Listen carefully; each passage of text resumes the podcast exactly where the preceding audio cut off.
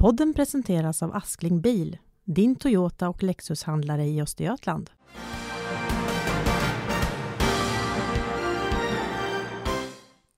Det har nog inte undgått någon att det har skett ovanligt många ungdomsrån i Linköping den här hösten. Under hot har ungdomsgäng rånat pojkar på mobiltelefoner, AirPods, kläder och pengar. I flera fall har offret vetat vem deras förövare är. Det här skapar en rad problem. Rånoffer som är rädda för att gå ut och föräldrar som känner maktlöshet. Det ska vi prata om i veckans avsnitt av Korrens nyhetspodd.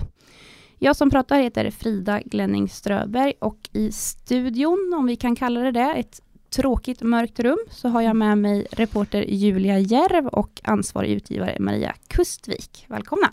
Tack så mycket! Julia, det är du som har följt de här rånen och haft som ditt ansvar att skriva om dem. Här i veckan har du pratat med många föräldrar och rånoffer. Vilka känslor har du mött och vad berättar de för dig? Jag har ju blivit lite ofrivilligt rånreporter, eller om man ska kalla det kanske. Ja. Men vi har hållit i att alla vet ju om att det här varit och att det har varit en stor ökning under hösten här. Och i samtal med flera offer och anhöriga till de här så målades ganska tidigt upp en bild av att många var rädda för att prata om det. I vissa fall så ville barnen, ungdomarna, egentligen inte prata med mig alls utan hänvisade till sina föräldrar som fick föra deras talan och berätta lite om hur de mådde och hur de har haft det efter de blivit utsatta och så. Och det är ju en enorm rädsla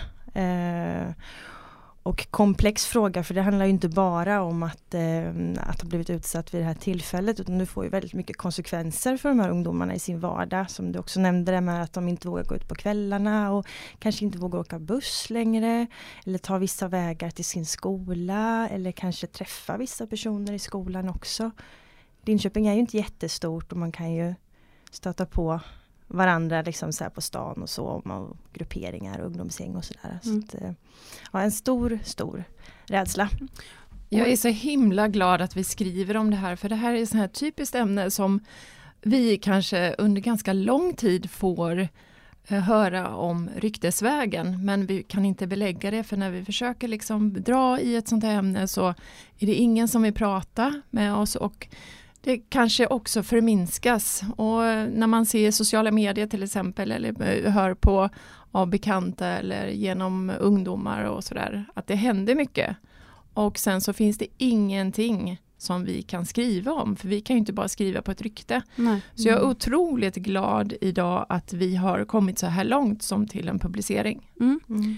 Och idag har vi då i fredagens tidning här så har vi ett uppslag där du, Julia, har skrivit en text som just baseras på samtal med många rånoffer och föräldrar. Mm. I den här texten så är alla mer eller mindre anonyma. Och jag tänker, Maria, varför publicerar vi en sån här stort jobb och ingen går fram med sitt namn? Ja, men det är just som Julia skriver, att det är en väldigt svår situation för många av de här ungdomarna. Dels måste man ta hänsyn till att de är minderåriga och de rör sig ofta och de känner ofta till förövaren eller vet vem det är. Det är otroligt utsatthet som de har och en ganska stor maktlöshet kan jag tänka mig också. Och det viktiga för oss är att vi vet vem det är så att vi känner att våra källor är trovärdiga. Och det vet vi i det här fallet, så vi intervjuar aldrig någon anonymt som inte vi känner till. Men så långt som möjligt i alla publiceringar så vill man ju att människor ska träda fram. Det handlar ju om vår demokrati, det kan vi ju se i våra tingsrätter till exempel, när vittnen inte vågar träda fram, vilken utmaning det blir för demokratin och för oss att inte vi kan berätta när människor är missnöjda. Och det kan gälla, jag menar, i det här fallet är det verkligen förståeligt när det handlar om så unga människor, men det kan ju handla om arbetsplatser till exempel, där vi många gånger stöter på människor som inte vill berätta om missförhållanden, och det gör ont på riktigt. Mm. Kan du ta ett exempel när vi inte kan göra så här som vi har gjort idag? Jag kan tänka mig att när det är en företrädare med hög makt som hör av sig till oss och berättar om missförhållanden, då tycker jag att man kan kräva av en person att man träder fram. Det blir ju alltid ett större genomslag när personen står för sina åsikter. Och det ökar ju trovärdigheten också förstås, så man kan få en bra debatt om ett ämne. Mm. Min känsla är ibland att det kan upplevas liksom för diffust när man har anonyma källor eller man inte har namn och platser och tidpunkter och så som man ofta plockar bort som idag till exempel. Men känslan i det här fallet för mig var ändå att det var så pass många olika röster som också pekade på samma sak. Mm. Att man bekräftar varandras bild också av att men det är så här det är, så här kan det funka idag. Liksom. Ja, det är det kvantitativa som jag tycker också är det storheten med det här. För en historia kanske inte hade gett så mycket, utan här kan vi liksom visa att det här är något repetitivt. Det är något som pågår i vårt samhälle som vi kan berätta om. Du Julia, jag undrar på den här uppslaget vi har idag, så har du en stor och väldigt snygg bild. Ja, den med en arm och en hand som håller i en mobiltelefon. Ja, och man ser att det är på kvällen i, jag vet att det är i Ryd. Hur kom den här bilden till? Nej, men det är ju en rånare. Nej. Nej, det är det förstås inte. Nej. Det är också svårt, för det är inte bara att man ska vara anonym i text, utan det handlar ju också om vad vi berättar med bilder. Så att bilderna som är i publiceringen idag, första sidan och sen även den som du beskrev, är ju tagna från Ryd centrum en kväll när jag åkte förbi och tänkte att amen, jag måste ha någon kvällsbild, för det är oftast då när det är mörkt som de här åren händer. Men jag som gillar att jobba och liksom berätta saker med bilder tycker att det var lite tråkigt att bara ha ett centrum liksom så. Så då hittar jag en random kille på parkeringen där som står och väntar på bussen, som jag lite snällt frågade om man kunde förklara vem jag var och vad det skulle användas till och om man kunde tänka sig. Men först så sa han nej, för han skulle vänta på sin buss, och då flyttade jag mig till andra sidan centrumet där och så väntade ifall det kanske kommer någon. Och det är inte kanske helt så här problemfritt heller att sitta i en bil en mörk kväll och vänta på att någon ska komma förbi. Nej. Liksom. Men då kom han tillbaka faktiskt och sa nej, men nu kan jag ställa upp. Han missade bussen eller? Nej, han hade något annat där än med bussen där. Jag ska poängtera då att det här är inte en rånare. Nej, precis. Ingen koppling till det här överhuvudtaget. En snäll medborgare som ställde upp i demokratins tjänst. Ja. Och det har vi ju skrev vi också i en förklarande bildtext. För det viktiga i bilder, precis som i text, är att vi ligger så nära sanningen som möjligt. Och jag tycker också att, men man måste också ha med sig att det visuella är väldigt viktigt för att också lyfta ämnen. Och skapa engagemang. Ja. Mm. I dagens artikel så har du en vinkel, Julia, där du menar att rånoffer skräms till tystnad. Mm. Bland annat är det en pappa som berättar att de fick anmäla sin sons rån med en lögn. Mm. Vad handlade det om, och vet vi mer än vad polisen vet, Julia? Den där rösten kom till nästan egentligen när jag tyckte att jag var färdig med texten. Genom ett annat ärende så kom vi i kontakt med den här pappan. Och han berättade massor olika saker, både om liksom den här situationen men också andra saker som han påstod sig veta om den kriminella världen i Linköping. Det är ju delikat att kunna få berätta vissa saker om man anser det är en trovärdig källa och så. Men han var ju också väldigt, väldigt noga med att det här kan du inte berätta, för det här kommer kunna härledas till vissa personer och det blir inte bra. Och just det här som jag tog med då, att de hade anmält när hans son hade blivit rånad och att de visste precis vilka det var som skulle ha gjort det, sa han, men det hade de inte sagt till polisen. Det är ju frustrerande såklart även som för oss också, likväl för polisen, att det är så. Men vi beskriver ju liksom problematiken kring det.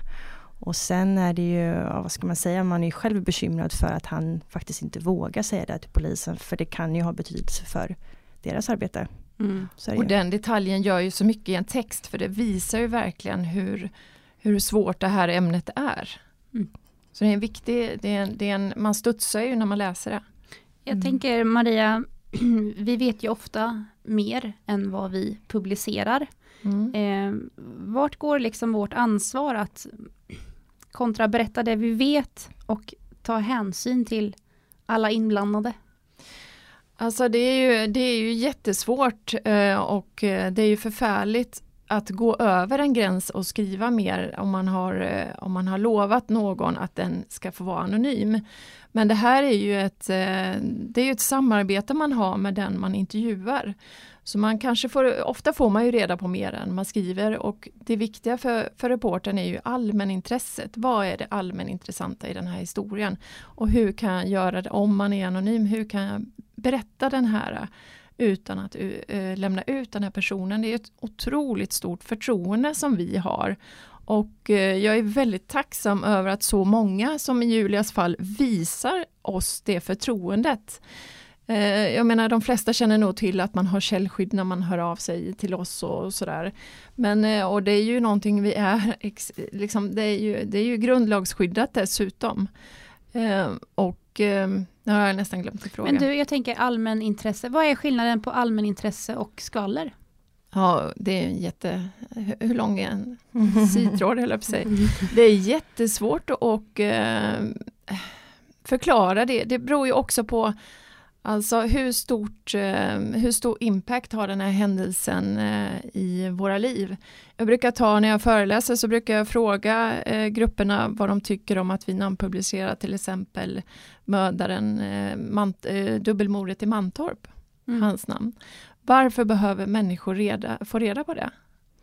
Det är ju en vattendelare. Mm. Jag tycker att det är så stort allmänintresse för att det är hade sån impact på ett samhälle och det blev så uppmärksammat.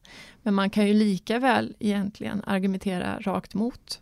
Att ja, men det här är en person som inte jag behöver veta vem det är, för jag kommer aldrig antagligen träffa honom. Och så vidare. Så att och allmänintresset har ju de sista 50 åren har sett olika ut liksom. Och nu är vi i ett läge. Och på 50-talet då skrev man precis allting rakt ut. Och det var ju därför de pressetiska reglerna också kom till.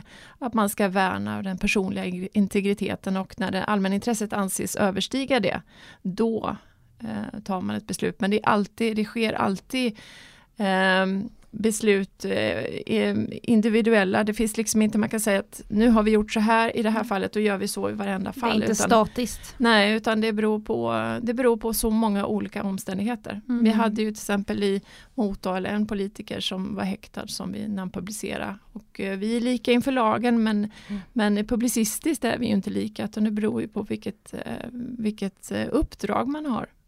Jag tycker också det är svårt. Jag har ett aktuellt fall nu när man har visat ett stort förtroende och man har berättat väldigt mycket med liksom intentionen att man vill ställa upp och medverka, men ångrar sig sen. Och när vi vet då mer då än vi kan inte ta hänsyn till att men jag har fått det från den här personen, utan får belägga det på annat sätt. Men vi behöver ändå liksom skriva om det för att det finns ett allmänintresse. Ja. Det tycker jag kan vara svårt när man har visat sig förtroende från en källa, att ändå liksom stå på sig. Nej, men det här är så pass viktigt, det berör många och liksom förklara det för den. Men jag vill ju inte vara med längre. Alltså att både medmänniskor har ett uppdrag. Man förstår ju verkligen de här som också har pratat med oss. Så. Ja, det gör det. Och i det här fallet så kan man ju också försöka visa på det repetitiva, alltså att det är så många som drabbas, det är ingen enskild händelse, och det är det som gör det så allmänintressant, alltså vad det är som pågår. De här ungdomsrånen är ju verkligen någonting som vi har velat skildra, men det är så svårt, och det tycker ju, jag menar, polisen har ju samma erfarenhet att det är svårt. Ja. Jag tänker med det här med allmänintresse igen. Innan vi började podda här, Maria, så berättade du om en tidigare dömd pedofil här i Östergötland. Kan du dra den?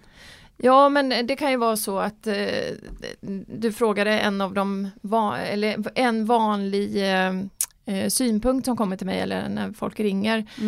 Det var för några år sedan, så var det en dömd och pedofil som han hade avtjänat sitt straff, som flyttade till en ort i Östergötland, och grannar fick reda på det och spred information och spred även domen och åtal och förundersökningen. Och då tycker grannarna då att vi måste skriva om det. Men det är ju inte, är man dömd och har avtjänat sitt straff så är man ju i svensk lag fri. Och det finns ju inget vett att för oss att publicera var han bor och vem det är. Mm. Och då tycker de att vi borde inte skydda honom utan vi borde skydda barnen. Hade det beslutet kunnat ändras om vi till exempel fick reda på att han jobbar på en förskola? Ja, då blir det ju allmän intressant. Mm. Eller att någonting nytt händer kring den här. Men det är ju väldigt sorgligt för han blev ju också hotad av grannar. Mm.